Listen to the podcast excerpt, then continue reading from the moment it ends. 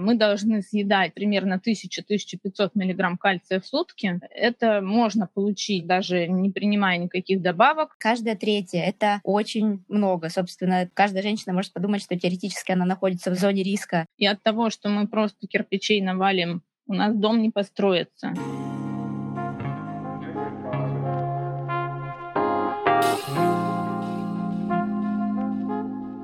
Добро пожаловать на подкаст «Начало». С вами его ведущая Юлия в поисках женского здоровья и душевного равновесия.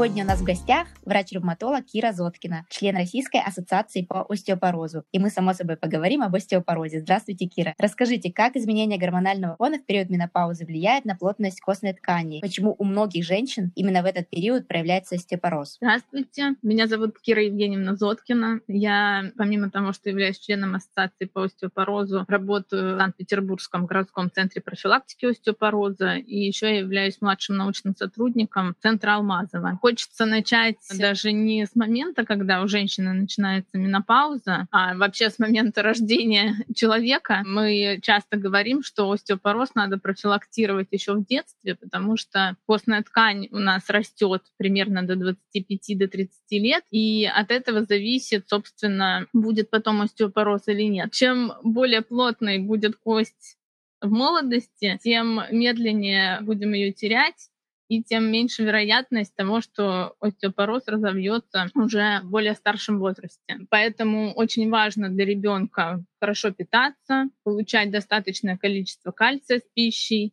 получать достаточное количество витамина D, активный образ жизни вести. Нужно обязательно, чтобы ребенок занимался какой-то физической нагрузкой, спортом, и тогда кость будет достаточно плотной у него. И с 30 лет примерно костная плотность постепенно начинает снижаться. И вот у женщин в возрасте примерно 50 лет, когда наступает менопауза, возникает дефицит женских половых гормонов. И у некоторых женщин, у каждой третьей, точнее, женщины, это приводит к резкому падению минеральной плотности костной ткани. Поэтому женщины находятся в группе риска по остеопорозу. У мужчин тоже остеопороз бывает, но у мужчин эта потеря костной плотности происходит более плавно, не так, как у женщин. Вот, собственно, основная причина остеопороза — это именно начало менопаузы. Это у нас называется первичный остеопороз. Кроме того, еще есть вторичный остеопороз, который развивается на фоне каких-либо заболеваний, там, например, заболеваний эндокринной системы, на фоне сахарного диабета, например, на фоне гиперпаратиреоза. Также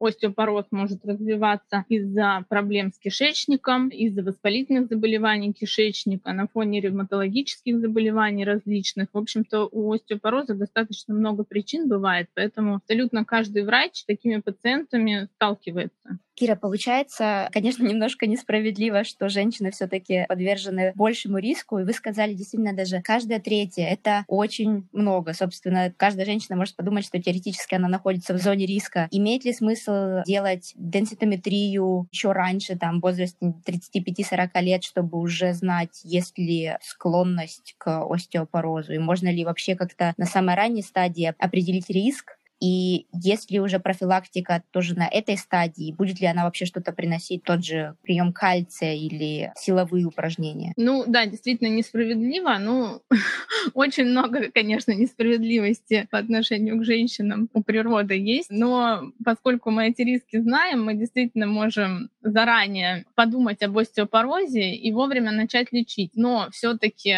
в молодом возрасте делать денситометрию всем подряд смысла нет никакого. Есть факторы риска, о которых мы знаем. Факторы риска остеопороза — это вот непосредственно возраст старше 65 лет, женский пол, постменопауза, ранняя менопауза, если она до 45 лет возникла, в том числе хирургическая, ранее перенесенные переломы, наследственность, то есть если мама или папа или бабушка шейку бедра ломали когда-то, то это такой фактор риска остеопороза, потому что наследственность влияет очень на плотность костной ткани. Длительная без обездвиженность, когда человек больше, чем два месяца, например, не встает с постели, у него там травма какая-нибудь была, допустим, кость у нас начинает разрушаться, становиться более хрупкой. Прием препаратов некоторых, особенно глюкокортикоидов, метипреда, преднизолона более трех месяцев. Это тоже значимый фактор риска остеопороза. Курение, злоупотребление алкоголем, низкая масса тела и вот наличие некоторых хронических заболеваний – это и есть факторы риска. Иногда врачи денситометрию назначают пациентам молодым, но вот в качестве скрининга все-таки денситометрию имеет смысл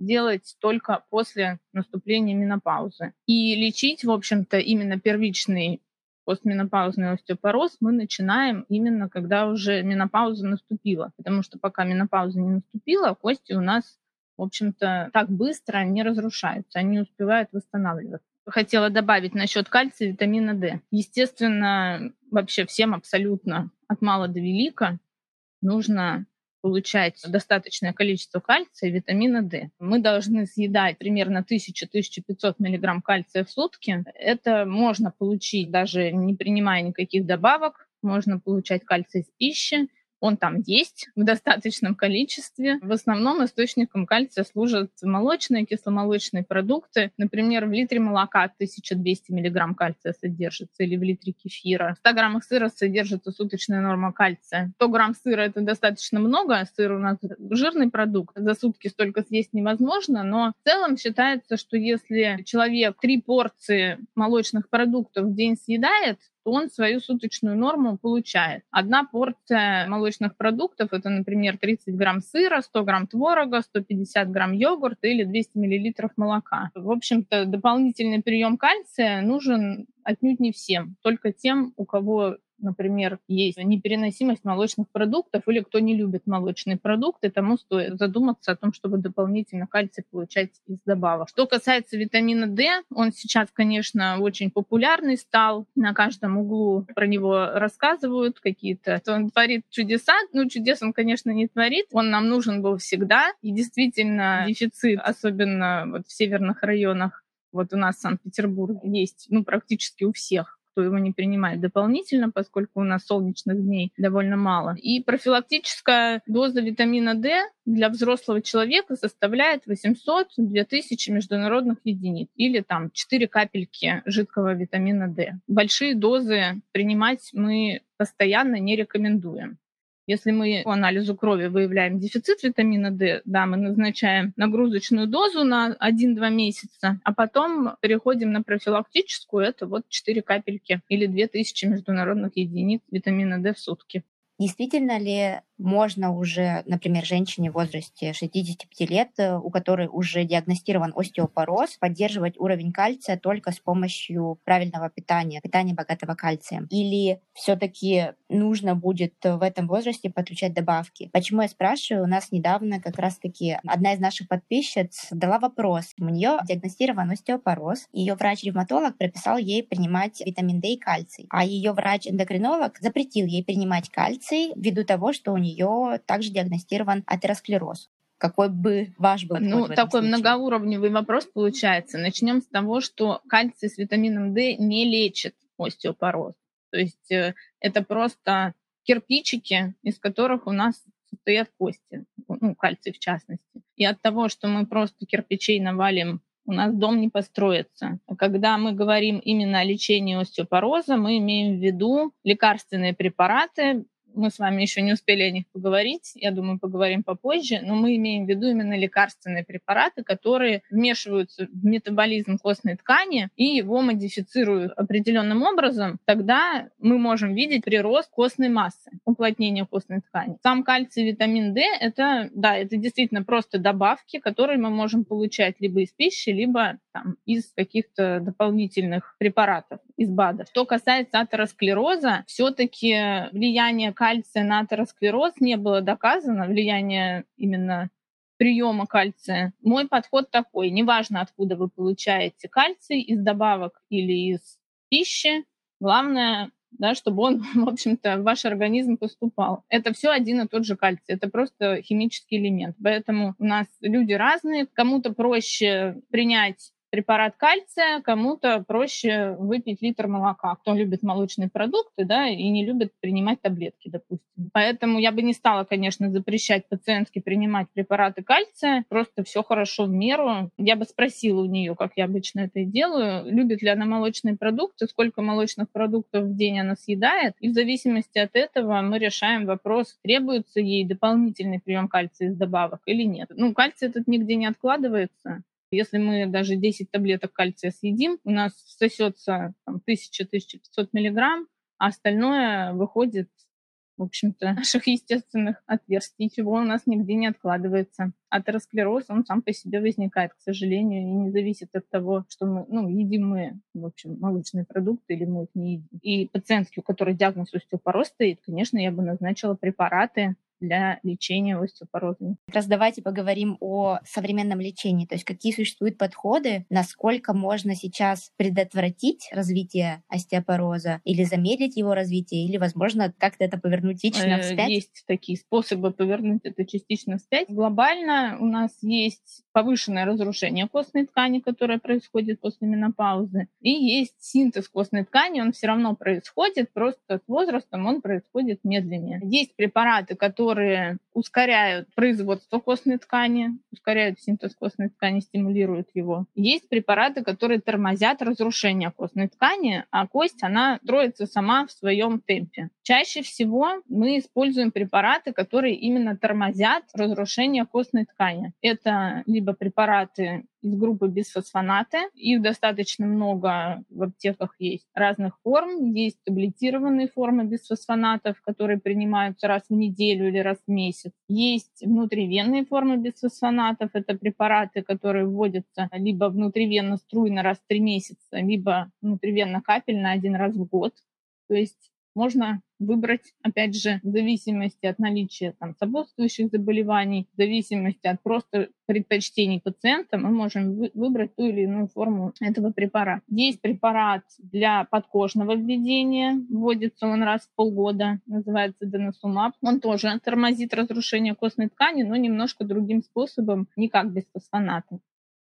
И есть препарат, который называется терипаратит, он как раз стимулирует костеобразования. Он считается самым эффективным, однако его нужно колоть подкожно каждый день. Достаточно сложно это для некоторых пациентов. Довольно сильный. Мы его назначаем не очень часто. Чаще всего пациенты у нас именно либо без фосфонаты принимают, либо вот деносумаб подкожно колят раз в 6 месяцев.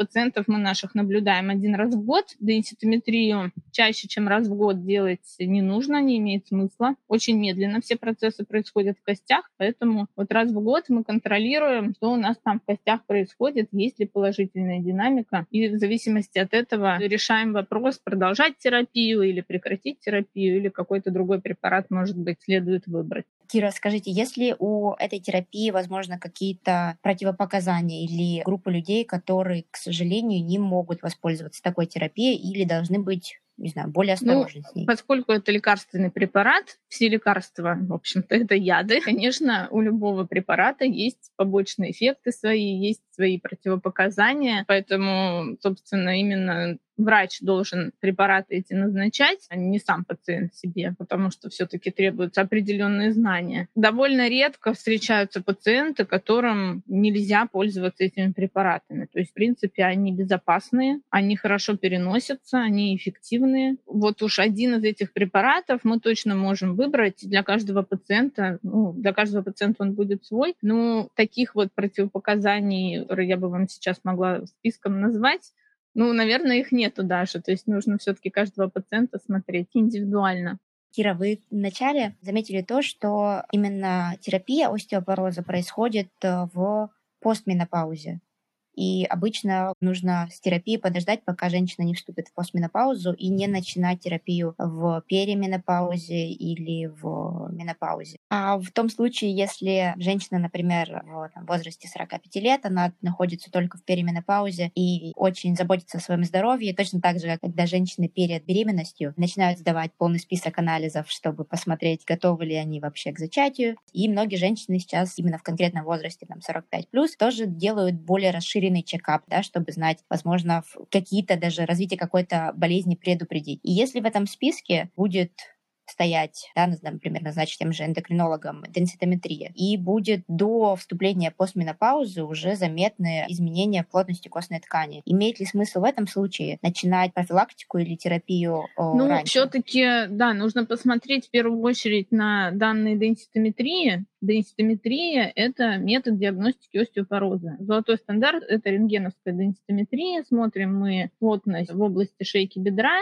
и в области поясничного отдела позвоночника. По рентгену, например, мы не можем диагноз остеопороз поставить. Именно по денситометрии мы смотрим плотность. Врач может оценить наличие факторов риска у женщины, если она очень худенькая, если у нее мама или бабушка шейку бедра ломали, это факторы риска. И у нее все-таки на денситометрии выявляется снижение костной плотности, да, может быть, имеет смысл начать лечение. Но тут тоже нужно начинать вовремя. Не раньше, не позже, а тогда, когда нужно. Все-таки профилактика — это спорт, хорошее питание, прием витамина D, а лечение, оно должно быть обосновано. Опять же, всех подряд мы не лечим от остеопороза, лечим только тех, у кого высокий риск переломов.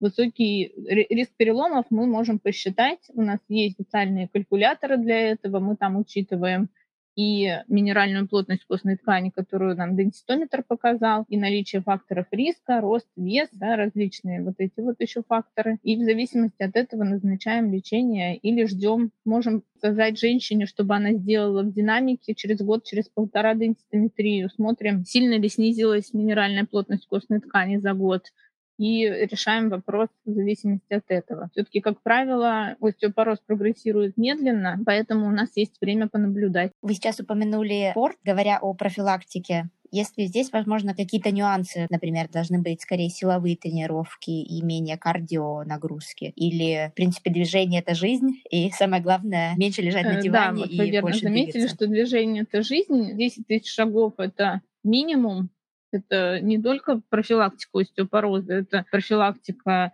там, ожирения и всяких сердечно-сосудистых заболеваний и того же атеросклероза. То есть это минимум такой. А в принципе, если уже остеопороз выявлен, то не рекомендуется бег, не рекомендуются прыжки, то есть такие нагрузки, где есть удары. В принципе, любой спорт хорош, главное, чтобы он приносил удовольствие Работаете ли вы иногда вместе с эндокринологами или гинекологами, которые назначают менопаузальную гормональную терапию? Вообще, какую роль может сыграть именно заместительная гормональная терапия в развитии остеопороза? И может быть так, что, например, ее будет достаточно для того, чтобы остеопороз не развился? Да, вполне быстро? может быть ее достаточно. Постменопаузальная гормональная терапия, она не лечит остеопороз непосредственно, но она сохраняет кость крепкой.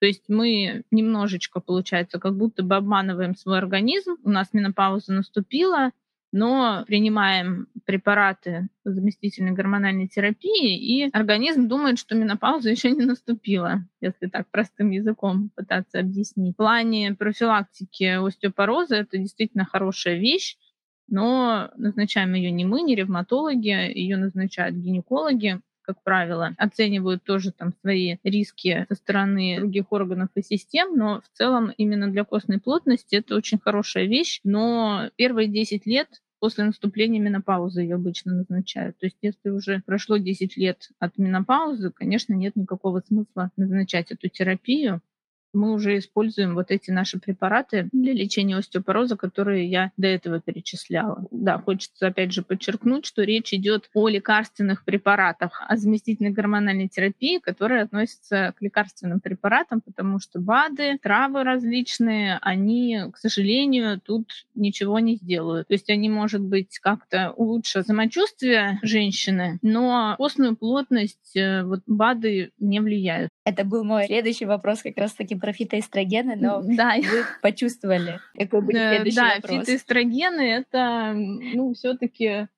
больше относится к самочувствию. Кому-то, возможно, полегче становится, если есть какие-то проявления менопаузы, но все-таки на костную плотность они не влияют. Чудес, к сожалению, не бывает.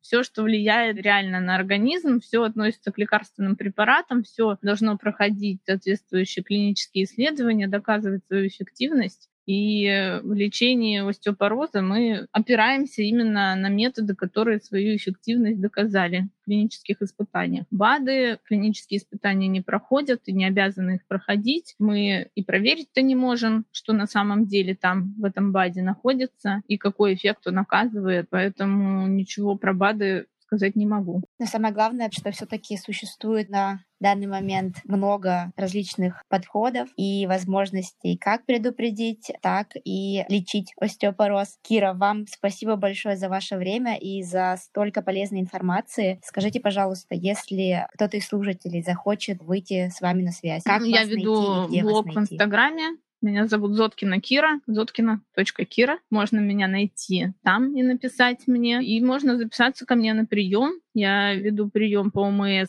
Санкт-Петербурге, в Центре профилактики остеопороза на Большой Подьяческой. Еще я веду прием в клинике «Основа», которая находится на станции метро Пионерская. Можно позвонить по телефону клиники 779 10 39 и записаться ко мне на прием туда. Кира, вам еще раз спасибо большое за ваше время, за ваше общение. Вам спасибо. всего доброго и прекрасного дня. И я напоминаю о том, что всю полезную информацию вы можете найти в описании подкаста. Контакты нашего гостя, социальные сети проекта и скидки для слушателей на курсы проекта «Начало». Я буду очень рада обратной связи, вашим вопросам и пожеланиям в разделе отзывов. Если вам понравился наш подкаст и у вас есть родственницы или подруги, кому он может быть полезен, пожалуйста, поделитесь. На подкасте «Начало» мы обсуждаем различные подходы, истории и мнения относительно поддержания физического и психоэмоционального здоровья. Мы не даем конкретных рекомендаций, мы не знаем конкретно вашей истории, Поэтому перед тем, как внедрять услышанное в свою жизнь, изучите эту тему подробнее сами и при необходимости проконсультируйтесь со своим лечащим врачом. Будьте здоровы!